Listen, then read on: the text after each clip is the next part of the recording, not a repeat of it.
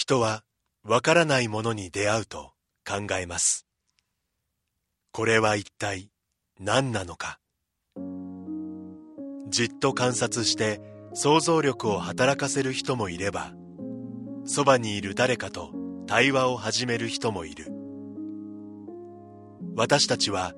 わからないものが開く世界の可能性を信じています。それはいつでも人と人をつなぎ、多様な考えと対話を生み出します。そして私たちを想像もしなかった場所にまで連れて行ってくれるのです。明治産業はアートを応援します。あなただけのプラスを提供する明治産業。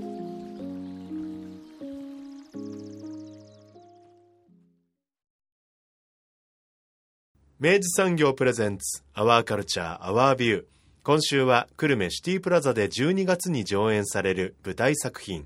知る見る考える。私たちの劇場シリーズボリューム2村川拓也ファミリアを特集していきます。スタジオには当番組プロデューサー三好です。おはようございます。おはようございます。久留米シティプラザさん、はい。素。敵な場所ですね。そうですね、うん。あの、この番組では5月8日ですね、うん。えっと、に、えっと、長津さんとですね、久留米シティプラザの宮崎さんをお迎えして、うん。えっと、この、えー知る、見る、考える、私たちの劇場シリーズというですね、はい。その演劇シリーズのボリューム1で、はい。あった、えっと、作品のですね、はい。紹介をね妖精の問題デラックスという市原さと子さんのですね、はい。作品を、まあ、紹介するとともに、うん。えっと、その、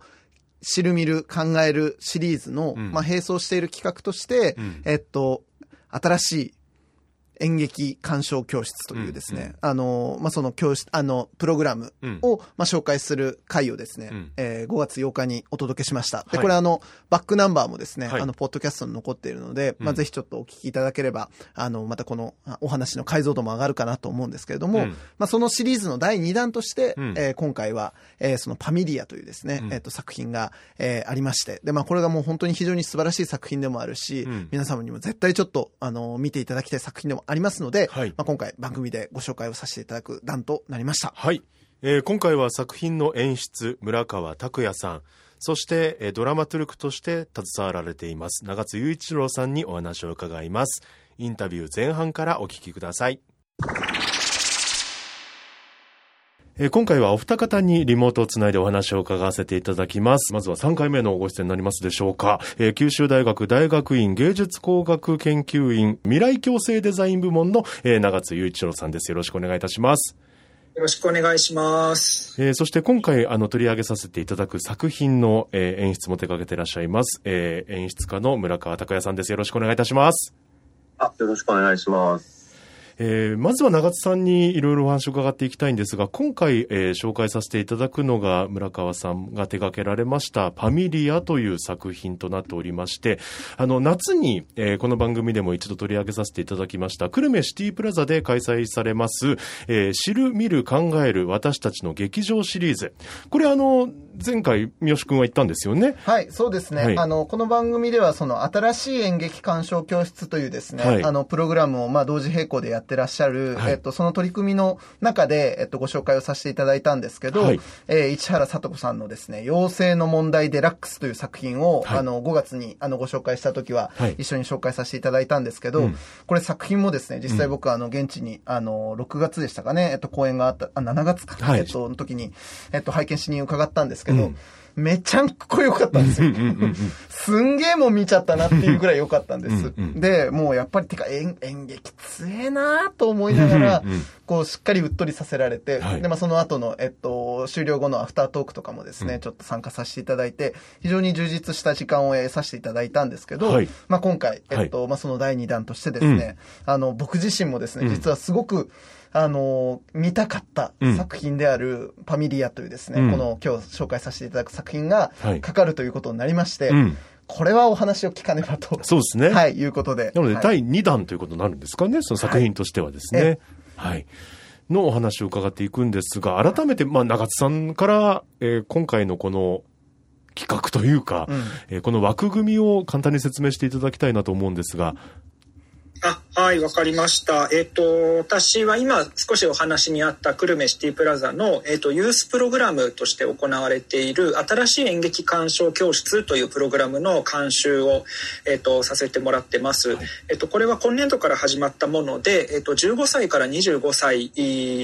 おおむねですね、の、えっ、と、方たちを対象にした、まあ、演劇に対しての新しい入り口を作っていくような、あの、そういうプログラムとして、久留米シティプラザさんが、あと新しく立ち上げげたプログラムです。で、えっと、演劇を見る以外にも演劇ワークショップを体験したり、まあ、トークを聞いたり、ディスカッションをしたりっていうようなことを、まあ、幅広くやっていくプログラムで、うん、えっと、久留米大学と九州大学の学生も、えっと、授業の一環で部分的に参加したりというようなことをやっているプログラムです。うん、で、まあ、このプログラムを、えっと、構築していく段階で、久留米シティプラザの担当の方ともいろいろ話している中で、この、まあ、演劇鑑新しい演劇鑑賞教室自体が、その演劇を通じて社会のことを考えていくっていうことを、まあ、一つ大事なあの軸にしていきたいねというような話もあって、うん、でこの、えーとまあ、今回そのファミリアについては、まあ、後ほど詳しいお話がいろいろあると思うんですけども、まあ、久留米市も実際に直面しているその多文化共生の問題ですね、まあ、こういったところと、まあ、非常にあの親和性があるというかそういったことを、えーと、演劇という切り口から考えていくのに非常に、まあ、いい作品なんじゃないかっていうようなあのことが、まあ、話題に上がったんです。うん、でまあ私自身もこの作品が作られるプロセスに関わっていたっていうのもあるんですけども、うん、まあ、この作品自体がそもそもあの先ほどの「妖精の問題」という作品はあのそうではなかったんですがあのこの「パミリア」という作品はそもそもこの筑後で生まれた作品なんですね。筑後に非常にゆかりがある作品だということもあるのであのぜひあの筑後地域で、えーと、公演ができる機会を探りたいねというようなことを考えていました。もともと初演が2020年の2月に、えー、福岡市内で行われていてその後さまざまなところから再演の機会をいただいてはいたんですけれども、うん、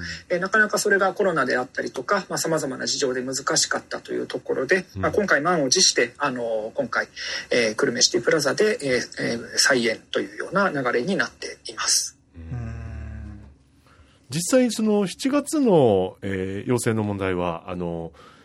初めてこう、その舞台に触れる方とかもお越しになってたんですかね？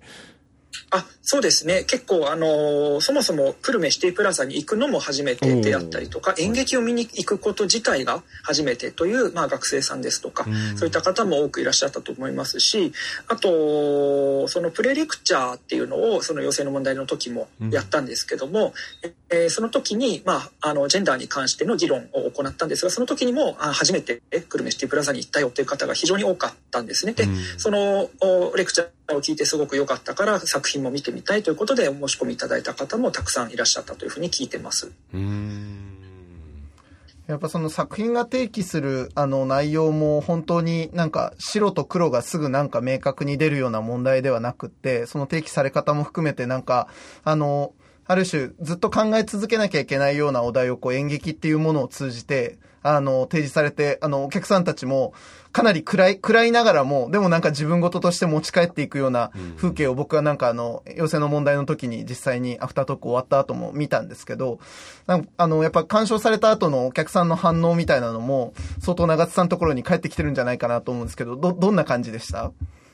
いや本当に様々でしてそもそもまあその作品自体が、えーと、市原さんがおっしゃってるのはその相模原のですね、うん、えーと、障害のある方たちのまあ、あの殺傷した事件、うん、えー、の、まあ、出来事を見て、まあ、そのことを踏まえて考えいろいろと考えたことをもとにした作品だということで今おっしゃった通り、まあ、結構、まあ、重たい部分があったりとか一見ポップなんだけれども、あの中身はその障害があるなしのことであるとかジェンダーの境界線のことであるとかさまざ、まな表現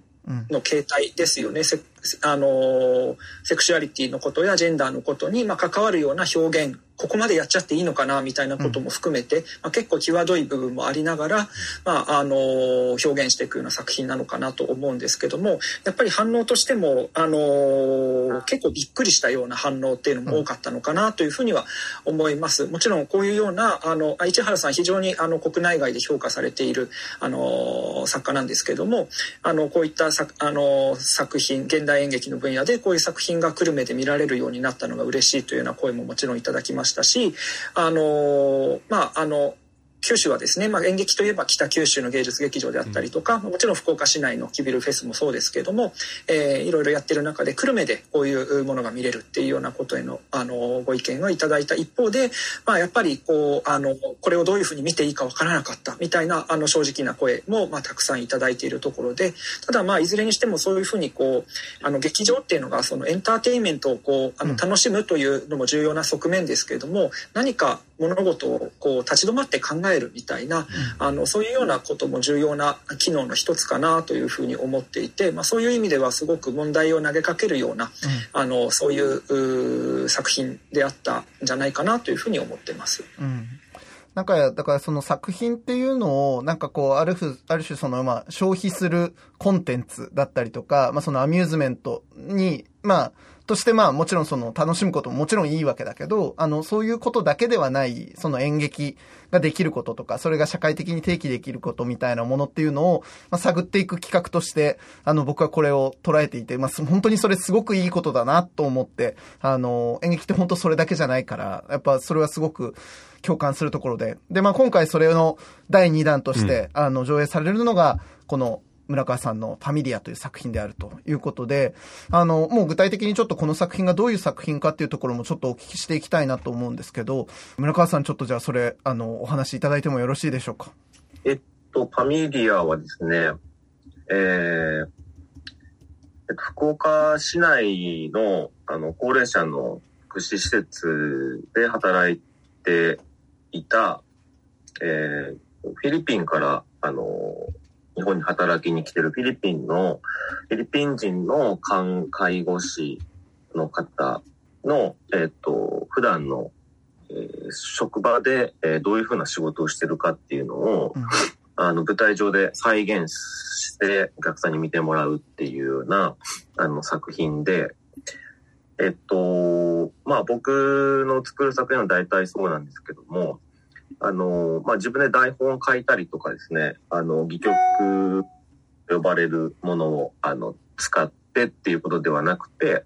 あの、実際に、あの、現実に、あの、ある、えー、っと、えある、現実にある物事を、えー、扱って、それをまあ舞台上に上げるので、あの、すごくよくあの、わかりやすく言うと、あの、ドキュメンタリーってよく、ドキュメンタリー映画とか、うん、ドキュメンタリーのあの番組とかってあると思うんですけども、まあ、それの演劇バージョンみたいな感じで、うん、えー、っと、フィリピンからやってきた、あの、介護士が日本でどのような仕事をしてるのかっていうのを、こう、ドキュメンタリー番組とか、ドキュメンタリー映画のように、えー、っと、舞台上で、えー、っと、再現する、表現するっていうような作品です。うん。これであれなんですよね。その、えっと、その、フィリピンの方が実際にその実際の介護をやってらっしゃる方が、えっと、その再演をするわけですけど、その、介護される側の、えっと、役者さんっていうのは、あの、いわゆるその役者さんではなく、お客さんからその、選抜してというか、あの、実際にステージに上がってもらってっていうことを携帯取るっていうことでお聞きしたんですけど、ここについてもちょっとお話をお聞きしていいですか？あ、そうですね。あのーまあ僕が最初、あの作品の冒頭で前説をするんですけれども、あの、そこでまあ、えっ、と、介護を、あの、介護されるというか、えっ、と、介護してもらう側の役を、えっと、お客さんに、あの、お願いしていて、あの、まあ、僕は前説で誰か協力してくださいっていうような、あの、ことで、呼びかけをさせていただいて、で、手を挙げてもらって、あの、実際舞台上に上がってもらって、その、えっ、ー、と、今、あの、客、見に、見に来られたお客さんの一人と、えっ、ー、と、その実際に介護、仕事をしているそのフィリピンの、えっ、ー、と、女性の、まあ、二人芝居みたいな、ちょっとこう、変わった、あの、作品となってますね。うん。あの、その、一般のお客さんをこう、ステージ上に上げて、その、まあ、あの、再演にある種その参加させるっていう形態は、あの、僕ちょっと、あの、他の記事とかをあの、拝見させていただくと、村川さんこれ初めてではないんですよね。今までも何個かやってらっしゃるっていうことなんですよね。そうですね。あの、介護とか介助を、あの、舞台上で再現するっていうような作品は実はファミリアを含めると3つありまして、うん。えーっとですね、あの、10年ぐらい前に1回やったのと、うん。5年ぐらい前に1回やったのと、で、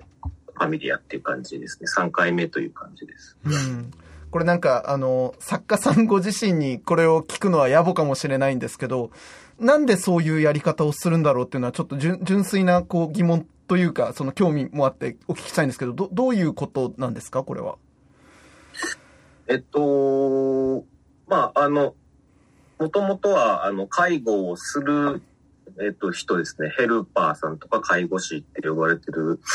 えっと、職業の方に、えっと、舞台上に出てもらうっていう、あの、そこからまあ、スタートをしたんですね。あの、その10年前に作った作品っていうのは、サイトゲーバーっていうタイトルの作品ですけども、うん。それはあの、僕の友達に、えっと、障害のある方の在宅介助の仕事をしてる、あの、友達がいて、うんで、彼に、あの、舞台に出てもらって再現するっていう、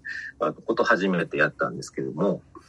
あの、まあ、そうした時に、じゃあ、相手役はどうするのかっていう、あの、うん。ことがやっぱり出てきて、まあ、もともとは、あの、全部相手役なしで、あの、一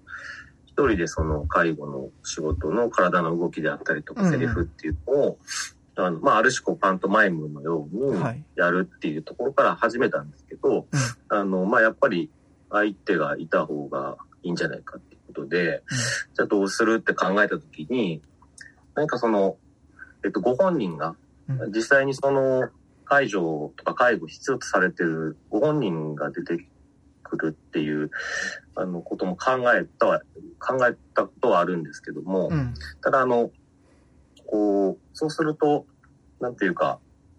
あの本当にただこういう 日常があるんですよっていうようなことを、うん。えっ、と、だまあ、あの、報告するというか、うんうんそれをこう、見せるだけになってしまって、はい。で、まあ、ある個別的な、うんあの、ふ二人の関係であったりとか、そのその人、何々さんの話みたいなことに限定されてしまうっていうのが、うん。あの、それはそれでいいのかもしれないんですけど、うん。あの、そういうことじゃなくって、もうちょっとその広がりのあるというか、個別のある、ある、えっ、と、ケースっていうか、ある人、場所みたいな、限定するんじゃなくて、もうちょっとこう広がりのある作品になった方がいいかなと思ってたので、えっと、本人、ご本人に出てもらうっていうのはないかなっていうことを考えたときに、うん。相当いろいろ考えてたんですけど、うん。あの、あ、そういえば、あの、客席にたくさん人いらっしゃるなと思って、うん。あの、あ、そっかと思って、お客さんにやってもらうっていうのがいいんじゃないかと。で、お客さんに舞台に上がってもらうことによって、えっと、その、じゃあ実際に、実際にその介護とか介助を必要とされてる方の体とか、その人の存在とか、うん。そういったものをお客さんはこう、えっと、見てるお客さんですね。うん。は、そう、そ想像をたくさんするんじゃないかとうん。思うん。って、うんあの、実際にその本人じゃなくて、えっと、別の人が舞台上にいることによって、本当はどうなのかなとか、えっと、そういう、あの、想像力の広がりみたいなものが、えっと、生まれるだろうっていうこともありますし、うん。あの、あとは、これは、あの、僕、最初に思ったことじゃなくて、上演した後にお客さんに言われた、よ言われたことなんですけど、うん。あの、まあ、演劇っていうのは、あの、舞台上にその自分の姿を発見するっていう、うん。あの、機能が、機能があるっていう風な話で、で、さっきまで隣に座ってたお客さんが舞台上に上がると、あれは私やったかもしれへんとか、あの、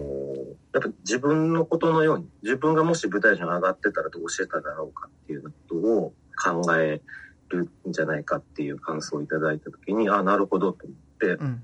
まあ実際にその、えっと、舞台上に自分を発見するじゃないですけど、うんまあ自分やったらどうなのか、やったのかなっていうことをこう考える、うん。あの、一つの、だから、それもまあ想像することの一つのことだと思うんですけど、うん。あのそういうことがしいいなと思ったんで、うん。そういうコンセプトにしてます。なるほど。うん。いや、やっぱ、これお尋ねさせていただいたのは、僕、あの、僕も佐藤さんも、実はあの、事前にあの、初演時の、あの、映像をね。映像作品としてちょっと見せていただいたんですけど、あの、やっぱとにかく、うんめちゃくちゃシンプルな、あの、仕掛けなんですけど、やっぱその一般のお客さん。が、えっと、その、ぎ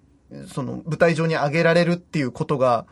こんなに発動させるものがあるんだって、やっぱ僕感じたわけですよね。それはやっぱ、村川さんが今おっしゃった、まさしくその、あれは私かもしれなかったんだっていう可能性からやっぱ開かれていく、あの、なんだろうな、あの、気づきだったりとか、発見への動線がまずあるなっていうことももちろんなんですけど、あと、ままならなさみたいなもの、あの、要はその、舞台上に上げられた人は本当にこれから自分が何をしなきゃいけないのかっていうことは、ほとんどディレクションされないまんま、ただこう、要は、あの、上げられて、で、もう、なされるがままになるしかないっていう、そのなんか、ままならなさを、あの、介護する方が、お引き受けなさって、で、その、まあ、舞台上で演技としてでもあるんだけど、その実際にもう本当にその人をこう、うん。サポート、介護介助しながら、あの、並走しながらこう、その場を作っていくっていうことに、すごく結びついている気がしてですね。これは本当シンプルだけど、もうめちゃくちゃこのお題からすると、有効なやり方だったんだなっていうことを圧倒されたっていう、ちょっと感想をめいてるんですけど、そんなことを感じました、村川さん。あ、なるほど。いやいや、あの、ありがとうございます。あの、もう一つだから今話しながら、あの、思い出したんですけど、あの、やっぱり、えっと、その外国人であろうが日本人であろうが、あの、やっぱり介助、まあ、まあ僕が、あの、扱ってるのは、一応その家族とか友達とか、そういう方の介護とか介助の現場ではなくて、全部そのお仕事で、あうんの、されてる現場なんですねうん。で、お仕事であるってことは、えっと日本人であろうが外国人であろうが、あの、お世話する人っていうのは他人なわけじゃうないですか。んで、あの、お世話する人もされる人も、こちらで、あの、僕たちが、あの、俳優さんを読んで舞台に上がってもらうと、やっぱりその、他人、なかなかその、この二人は他人同士なのであるっていうようなことが、うんとなかなか伝わりにくいっていうことがあって、でそれをだから、お客さんに上がっていただくことによって、まあ、まさに、その、今、舞台上でいる介護士と介護される方っていうのはもう他人他人であるっていう、うん。そこからまあスタートできるっていうこともあって、まあ、それがより、えっと、現実の、えっと、職場とか、職場っていうかその現場を再現するっていうことが、まあ、よりそれで、あの、見、見見やすくというか、近近づけるのかなっていうところもあって、そうしてるっていうのもありますね。うんうん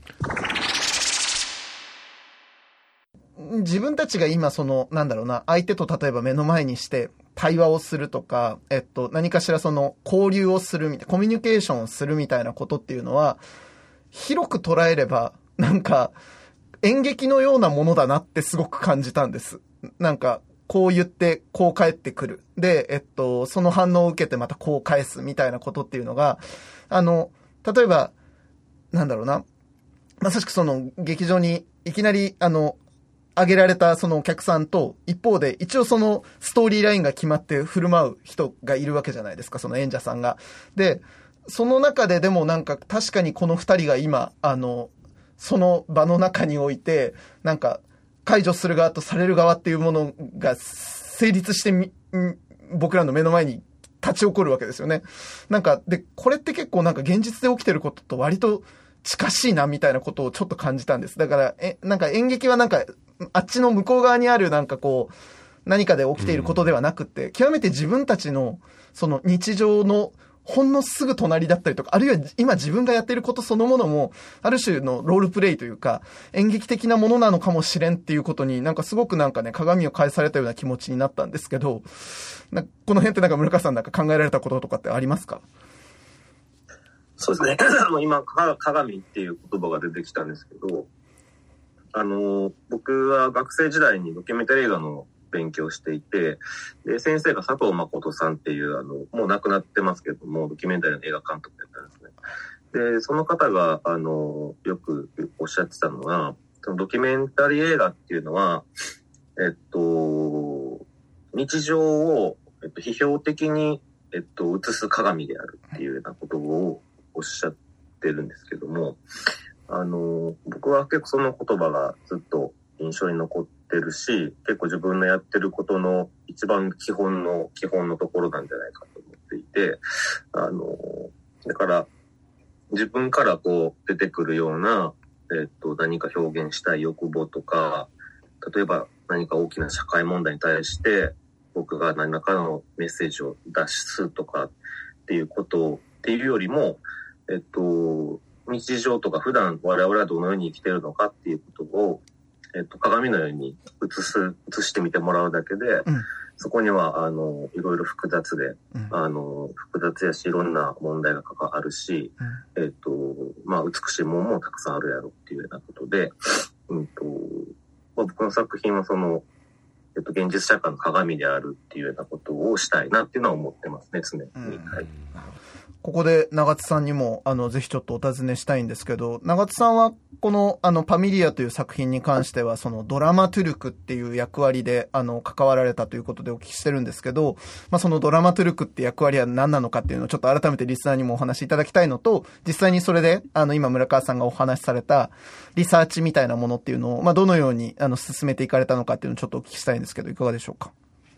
はい、えっ、と、ドラマトゥルクっていうのは、まあ、あの、人によっても考え方とかが、定義が、まあ、ちょっとずつ違うんですけれども、まあ、あの、演劇ですとか、まあ、オペラとかですかね、そういう分野で、まあ、ああとダンスなんかでも出てくることがあるんですけども、その演出家であったりとか、作品の作り手に対して、まあ、伴走していくような存在で、まあ、多くの場合は美美術の分野でいうと、キュレーターに、まあ、非常に近いかなと思うんですけど、こう何かこう伴走しながらその都度必要なことをまああの時にはまあ文化的な翻訳をしたりとかあのするようなこともしながらまあ一緒にえーと作品ができるところにまあ付き合っていくというような立ち位置のあのまあ比較的自由な立場なんですね。で、まあ、今回初めからドラマトゥルクとして頼まれたみたいな関係というよりは、まあ、村川さんと別のところで知り合うきっかけがあって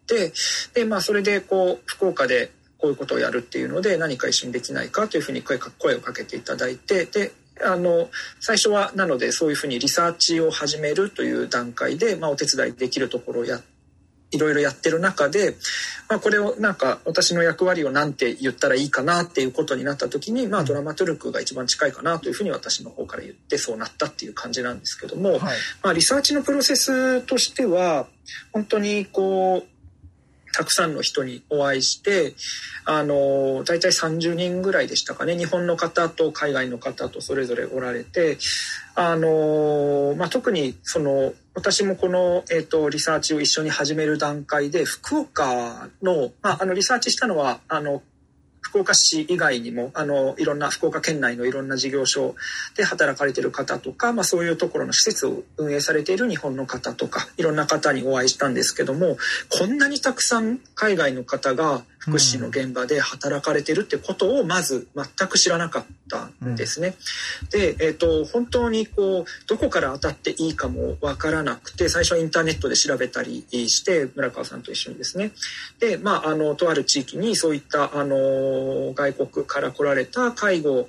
をしている人に日本語を教えている日本語教室の方がいるっていうことを、まあ、知ってそれがたまたま私のあの知り合いがやっている活動と、まあ、接点がある方だということが分かったのでその方にその人を紹介してもらうところから始まったりとか、うん。まあ、他にもその、えっとまあ、市内で福祉のあ介護福祉の仕事をしている人もまあいろいろおつなぎしたりして、えー実際にお話をどんどん聞いていったんですけどもやっぱりこう全然知らなかったなっていうのは、まあ、ちょっと今振り返って思い返すと、っていう感じですかね。うん。なんかその、あの、まあ、まずその外国人の方たちがこんなにもたくさんやっていたんだな、みたいなこととかがまず見えてきたっていうのが、あのお話の中あったんですけど、その先でまたその具体的なリサーチをする中で、まあ、なかなかこれ難しいかもしれないけど、うわ、こんな現実があるんだとか、なんかこう、あの、まあ、いい、いい意味でもいいと思うんですけど、なんか、あ、こういうふうに、あの、うまく回ってるんだとか、なんかそういうような、その、もう一層、中に入ったこう気づきというか、驚きみたいなものってなんか、終わりでした？多分たくさんあるんだと思うんですけど。そうですね、まあ、あの村川さんもよくこの、えーと、作品のことを語る時にお話になってる部分もあるとあるんですけど、うん、そのまあ、やっぱりその外国から来られて介護の仕事をしてると一口に言ってもですね、うん、あのその、えーと、経緯っていうのが非常に様々なんですよね。うん、例えばその、まあ、もともとは例えばその夜の街で働くことで来日をされたけれどもで日本の方と結婚して、えーとまあ、その後、えーとまあ夜の街で働くのがまあ厳しくなって介護の仕事を始めたという生育歴の方もおられれば、まあ、初めから日本に来たくって、まあ、まず日本語学校に通って、えー、福祉の仕事をしながら土日は遊んでますみたいな方もいたりとか、あのまあ、国も様々でして今回そのお出になる方はフィリピンの方ですけれども、まあ、ネパールですとか中国ですとか、えっと、アフリカの方の方もいらっしゃいましたね、まあ、いろんな国の方がいて本当にこうあの一人一人の,、まあ、あのストーリーが違うんだなってことは、まあ、驚いたこととやっぱりこうびっくりしたのはその施設の側で受け入れる側の反応っていうのもまた様々だっていうことなんですよね。うん、なんかこれからこういうことをやっていかなきゃいけないからやっているという雰囲気を感じる施設さんもあればこれは私の主観ですけどもね、あのそういう施設さんもあればあの、まあ、当然こうこういうようなことを、まあ、当然やっていくんですっていうところももちろんありますし、まあ、ある方はその外国の方外国から来られた方ってすごくなんか目が澄んでいて、あのすごくこう日本の方よりよく働いてくれるんですっていうふうに言う方がいたりする。でそそのことって、まあ、いい意味でもそうでない意味でも取れる話だなというふうに僕自身はそれを聞いて思ったんですけども、あのやっぱりこう外国の方っていうのはこういうものであるみたいな価値観を、えーと、持ちながらやる。関わるっていう場合もあれば、うん、まあ、あの外国の方だけれどもなんとかさんっていうふうにやってるっていう場合もあるしっていう、まあ、その付き合い方というか出会い方関わり方っていうのが本当に様々なんだなっていうことが、まあ、あの私ずっと研究としては障害のある人の表現活動のことをやってるのでその辺りで色眼鏡がなくなってるつもりだったんですけど、うん、で、まあ、やっぱ外国から来られて介護の仕事をしてるっていうとなんかこう特定のイメージがあるんですよね、はい。はい、外国から来られて日本で働いてるっていうのはこういう人なのかなみたいな、なんかでもそういうものだけじゃない多様さみたいなことが、あのたくさんある世界だったなっていうことに気づかされたかなと思います。村川さんご自身は実際にその長津さんと一緒にそのあの介護の現場外国人の方がやってらっしゃる介護の現場とかも行かれたんですか？そうですね。あの実際にそうっすね。うん。行きましたね。あの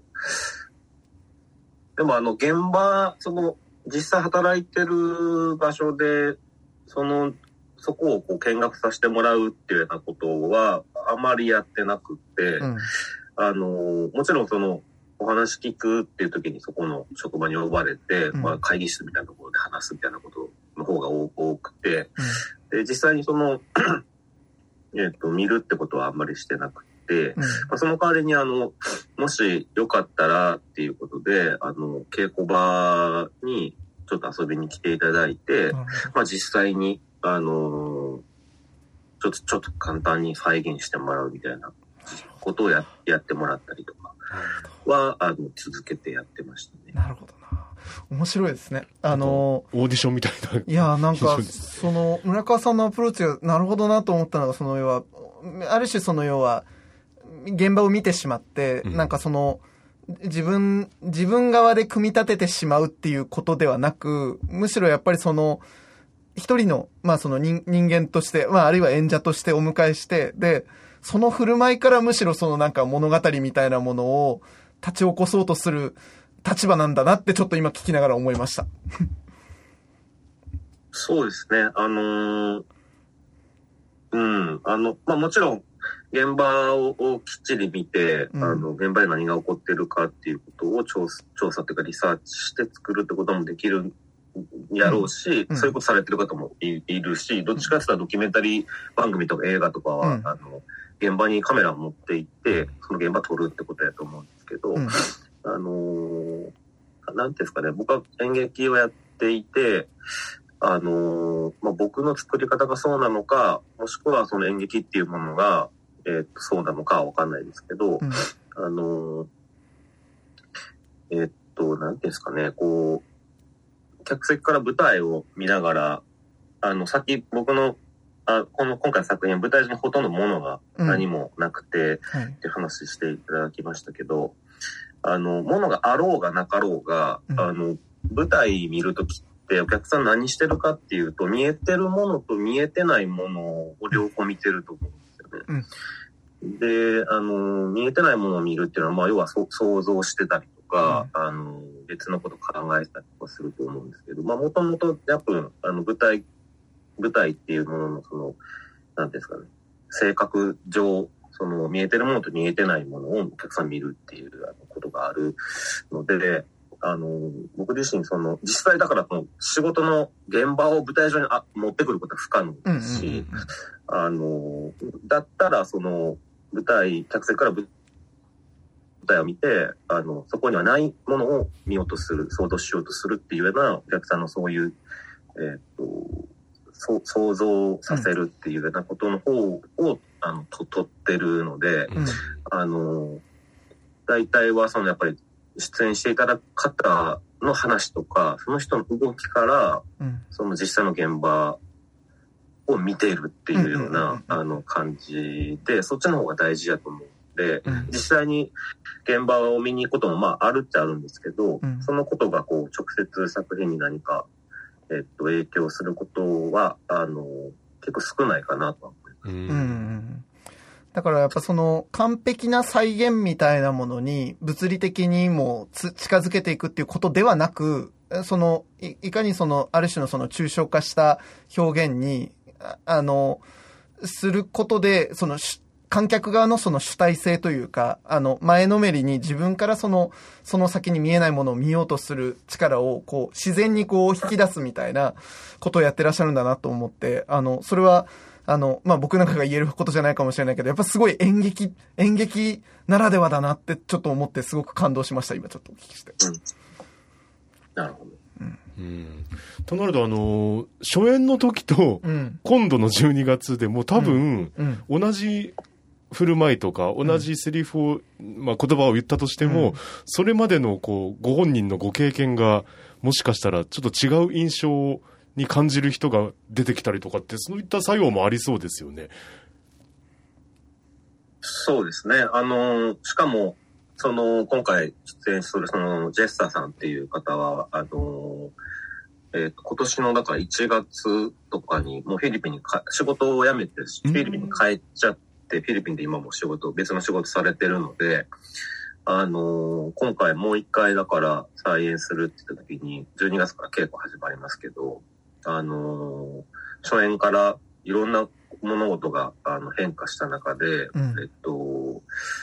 それでももう一回やるって言った時に、あの、作品の中身が変わる可能性もありますし、うん。うんと変わらない可能性もあるんですけど、そこは、あの、なんですかね。12月の稽古入ってから結構見えてくることだと思うんで、うん。不安でもあるんですけど、楽しみでもあるところですかね。うん。そうですよね。だってやっぱもともとその要は、あの、プロパーな役者さんっていうことではない方をやっぱ、あの、演者に招き入れるっていう、まあ、しかもその主演に招き入れるっていうのは、今おっしゃったような状況をまさしく引き受けるっていうことだなと思いながら、あの、それは非常にこう、アンコントローラブルなんだけど、まあ、だからこそそのまた見えてくるものだったりとか立ち起こるものがあるかもしれないっていう、なんかこの、ここれ自体もまた一つちょっと面白いですよね。うんうんうん長津さんなんかこれをなんか改めて今回この、あの、久留米のこの現場で、あの、上映されるっていうことについて、なんか、あの、ご自身としてなんかその思われることだったりとか、あの、ど、どんなことになればいいなって思ってらっしゃるとかってありますか？いや、それはお客さんがたくさん来てですね、あの、やっぱりこう、あの、いろんな人と見たいなっていうふうに思いますけれども、うん、なんかやっぱりこう、これ初演したのが2020年の2月っていう、本当にこう、コロナウイルスが、あの、流行する本当にギリギリのタイミングだったんですよね。で、そこから3年経ってもう一度見るっていうことで、あの、今のお話にもありましたけど、やっぱりこの、この作品を見るっていう文脈が私たち全く変わってしまったなっていうふうに思うんですよね。うんうんその私もあのつい最近ですねあの認知症の祖母がいまして、えーと、が施設に入ったんです。であのちょっと地元の方にいてこの間ちょっと帰った時に、まあ、面会ができなかったんですよね。コロナがまたちょっと増えているっていう理由で。であのそんな風にこうまああの今まで面会で様子を見に行ったりとかなんかあの見に行ったりできるようにあできていたものが、まあ、できなくなっているというか、うん、ようなところってあるんです。であやっぱり想像するしかないその、まあ、祖母が元気でいるんだろうな、みたいなことを想像するしかないような状況に置かれてる。で、そういうことっていうのは、その、まあ、もちろん今回舞台となっているのは特別養護老人本部ですけども、まあ、あの、コロナの隔離のホテルとかでも同様のことが起こってるかもしれないし、何かこう、隔てた先に、こう、そう、ちゃんと元気でやってるかな、みたいな風に想像するしかないようなものが、あの、もしかしたらこうだったかもしれないな、こうかもしれないなっていう風に思わせるような、あの、時間っていうのがこの作品を見るっていう時間の中にあるなっていうふうに思うんですよね。だから、まあ、あの、私自身も、まあ、その、えっと、この初演の時はその祖母は認知症じゃなかったので、まあ、っていうことも含めてなんですけど、やっぱりこの作品を見るっていうあの目線が変わるだろうなというふうに思いますし初演の時もやっぱり自分のことを想像する人もいれば自分の家族のことを想像したり、まあ、あのもう亡くなってしまった家族のことを思う人もいたり、まあ、いろんなあのお声を聞いたんですけどやっぱり今回もまたその多様さっていうこと、でそれをまあ隣にいるお客さんと一緒に見るっていうなんかそういう空間が、まあ、意味っていうのがまた初演の時と大きく変わってくるだろうなっていうことをすごく楽しみにしてるところです。うん、そうですね。いや、あの、本当に、だからやっぱこの作品への、その、当事者性みたいなものへのアクセスのルートって実は本当結構、めちゃくちゃミニマムな舞台なのに、実はやっぱ結構あるなっていうのを今長津さんのお話聞きながら改めて思ったのは、まさしくその介護される側の人を自分がその要は、あの、例えばおばあちゃんだったりとかおじいちゃんだったりとか、その、あの、実際に持っていた、その介護され、されていたであろう人を重ねるっていう見方もできるし、あるいはその介護する側のその外国人の方っていうのを、なんだろうな、その自分と重ねて見ることもできるだろうし、あるいはそれが女性であるっていうことを、あの、重ねて、またその自分のその別の、あの、ね、側面を重ねることもできるだろうし、いろんな、当事者性の持ち方で、あの作品というのは本当に見れるなっていうのを、ちょっと今改めて見返し、うん、あの、見た記憶と結びつけながらですね、うん、しみじみと思ったところでございます。僕らは映像で拝見しましたけど、はい、それでもこんなにいろんなことを僕らもやっぱり考えたし、うん、僕と三好君が思うところもちょっと違ったりしたし、ねこれがね、舞台という空間で、うん、えー、同じ空気の中で、どんな感情が皆さん湧いてくるのかなっていうのは本当楽しみでなりませんよね。ね。うん、私あの見終わった後にはね、そのあの実際に対話のお時間とかもご用意されてあるということで、うん、あの多分君はどう見たっていうのがすごく豊かに あの交換される場になるんだろうなっていうことで、すごく期待されるところですね、この辺は。なるほどなこれがじゃあ、えっと、上演が、はい、えー、12月18日の日曜日、えー、午後3時から鑑賞していただき、その後対話もあるということですね。でそうですね、はい、新しい演劇鑑賞教室としては18日のプログラムなんですけども、はい、えっと、この「ファミリア」っていう公演自体は17日の土曜日の18時からの回と,、えっと、18日日曜日の15時からの回の2回公演をする予定で、えっと、17日の方はアフタートークを予定していますし、うんえー、18日の方はそのユースプログラムの、えっと、受講生との対話の時間というのが設けられています。はいで、えー、プレレクチャーもあるんですけど、ユースプログラムの中にはですね、うん、もう人気と。ね、あの、なんか、あの、プレレクチャーの方はもう、あの、満場になるぐらい、その要は好評になってるっていうことでお聞きしました。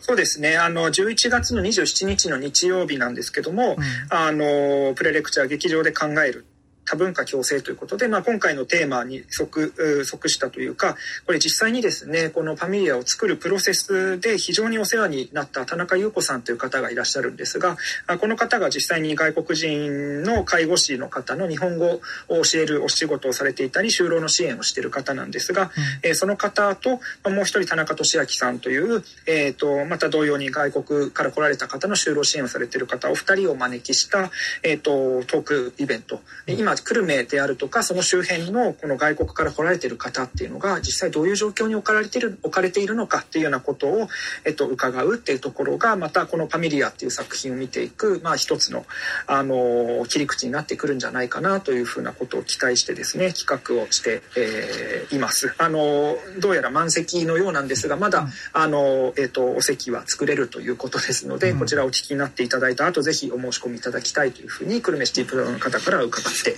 おります。はい、これあれなんですよね。だから、あの、放送日はこの11月27日、まさしくそのプレレクチャーの当日っていうことで、はなので、えっと、放送終わった直後に、うん、じゃあちょっとプレレクチャー駆け込むぞっていう方は、うん、あの、今おっしゃっていただいたように、うん。ラジオ聞いたんじゃんって言ったら特別に入れてもらえるそうなので、そんな特典が、ね。ぜひちょっとそれを見て、で、あの、その補助線を、あの、頼りにしながら、12月の17、あるいは18のですね、実際の、ね、あの、実演を見ていただくというのが、これはいいじゃないですか。うん、ね、どうしよう、めっちゃ行っちゃったらとかね。ね本当に。ね、嬉しいですね。ユースプログラムとしては一番最後に、あの、長津さんの振り返りの日も設けられているということですね。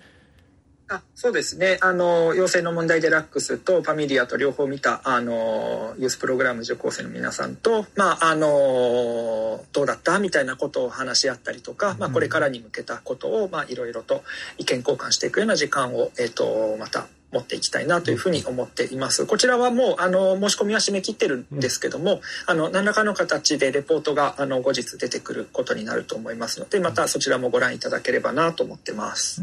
ちょっと番組としてもね伺いたいところですね。いやそうですね。うん、なんか本当あの今回このクルメシティプラザさんのこの取り組みは本当にあのあの前編も後編も、うん、あのしっかりちょっとやっぱこういうふうにお話聞かせていただいて本当になんか自分たちもあの参加させていただいたのも含めてですね、うん、とっても大切なものになったので、ちょっとねそれががどういう反響を持ってあの結ばれていくのかっていうのは本当あの注目したいところでございます。うん、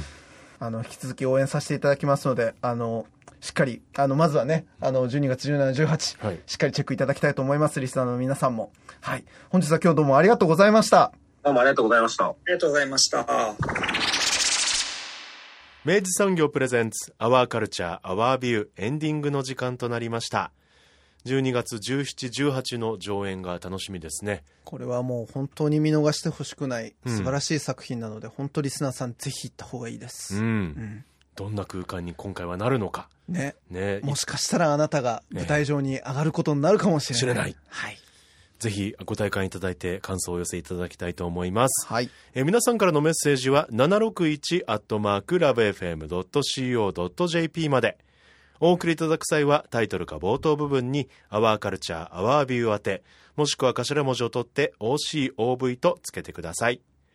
アワーカルチャーアワービューはラジコのタイムフリー機能を使ってもう一度聞くことができます。詳しくはラジコで検索してください。そして番組の特集はポッドキャストでも聞くことができます。Spotify ほか各チャンネルで随時更新しています。詳細はラブ f m のホームページからご確認ください。さて、三好さん。はい。なんと、番組初となります、イベントが。はい。そうなんです。ええ、あの、番組公式イベントとしては、初になるんですけれども、はい、あの、実はですね、あの、明治産業、まあ、今回、あの、この番組をですね、うん、ずっと、まあ、ご協賛いただいている明治産業さんと、はい、まあ、この番組の、あの、企画としてですね、うん、あの、今後、まあ、町のですね、あの、文化資産としての、うん、まあ、あの、各美術館だったりとか、その文化施設のコレクションを応援していく企画をやっていきたいね、ということになりまして、で、えー、それに、まあ、合わせてですね、ちょうど今、えー、福岡アジア美術館では、うん。エモーショナルアジア展というですね、はい。コレクションこそがまさしくテーマになっているうんうん。展覧会があっているわけです。はい。で、えー今回、まあ、その、今後の、あの、まあ、そういうふうに明治産業と、この番組でやっていく、うん。あの、そのコレクション応援企画の、うん。ある種の、まあ、プレ企画としてですね、はい。あの、二つのイベントをですね、12月4日、うん。そして12月11日の2日間、えっと、それぞれですね、うん。えっと、日曜日ですけれども、はい。日曜日のお昼からですね、はい。えっと、アジア美術館で、えっと、実施をしていくことに相なりました。はい。はい。ぜひお越しください。はい。出演は、はい。えーこれ12月ですね、4日の方は、うんえっと、これ、えーまあ、その、えー美術館のコレクションっていうやつん自体のですね、うんまあ、ある種の面白がり方を見つけていくような企画になる、なると思います。で、うんこれが、えーエモーショナルアジア展のですね、えっと、学芸員を務められた福岡アジア美術館の学芸員の張す張さん。はい、張さんね。はいうんです。と、あの、私が進行役になりまして、うんまあ、その、コレクションの遊び方みたいなものを見つけていくプログラムになると思います。はい。そして、えー12月11日の方はですね、えーなんと、あの、この番組にも、あの、ご登場いただいた、はい。アートコレクターの宮津大輔さん。え、宮津さんがいらっしゃるんですか？そうなんです。宮津さんご本人をお迎えして、今度はこっちはね、個人のコレクションとして、うんうんうん個人のコレクションを、まあ、どのように、うんあの、まあ、作っていって、えっと、うんまあ、その、どのような、ある種の、まあ、その、倫理観というかね、うんうんあの、まあ、その、責任の引き受け方をしながら、うんあの、いいコレクションっていうのを、うんまあ、その、運用していくのかみたいなことを、うんうんうんあの、考える機会にできるような、あの、取り組みにしたいなと思っています。まさにエモーショナルアジアのそう。内容のような。そうそうそう。ねだからやっぱそのコレク、ションがあり、館のコレクションもありみたいな。まさしく、うんその館と個人のコレクションみたいなものをうん一個一個、あの、それぞれの視点から、うんまあ、掘り深めていくようなイベントにしたいなと思っていて、うん参加は無料です。で、えっと、それぞれ、まあ、10名ぐらいのですね、うん。定員で、あの、お届けするものになるんじゃないかなと。貴。重な機会ですね。そう、めちゃくちゃね、ええ。一発目からね、超貴重なことやっちゃうので、はい。あの、ぜひね、あの、このイベントの情報については、はい。あの、今まさしくこの収録のタイミングで、あの、最終調整中でございまして、はあ。放送の時には、うん。えっと、番組の、えー SNS、うん。ツイッターですね、うん。の、えっと、アカウントでの発信と、うん。あと、えー明治産業のですね、うん。えーさんの、えっと、ホームページのですね、うん。トピック欄でも、おそらく、あの、この情報を紹介できるんじゃないかなと思いますので、はいあの、そちらを、あの、チェックいただいて、はいあの、事前の申し込み、あの、いただけると、あの、うん非常に、あの、参加がしやすいと思いますので、はいぜひ、お待ちしております。はい。詳しくはお調べください。はい。それでは三好さん、今週もありがとうございました。ありがとうございました。アワーカルチャー、アワービュー、ここまでのお相手は佐藤智康でした。また来週。お引っ越しに伴いガス電気を使いたいまたは止めたいとお考えのお客様お引っ越しが決まったら明治産業へご連絡をアプリからでもインターネットやお電話からでも24時間いつでもお受け付けいたします。お引越しのガス電気のお問い合わせは明治産業までご連絡を。あなただけのプラスを提供する明治産業。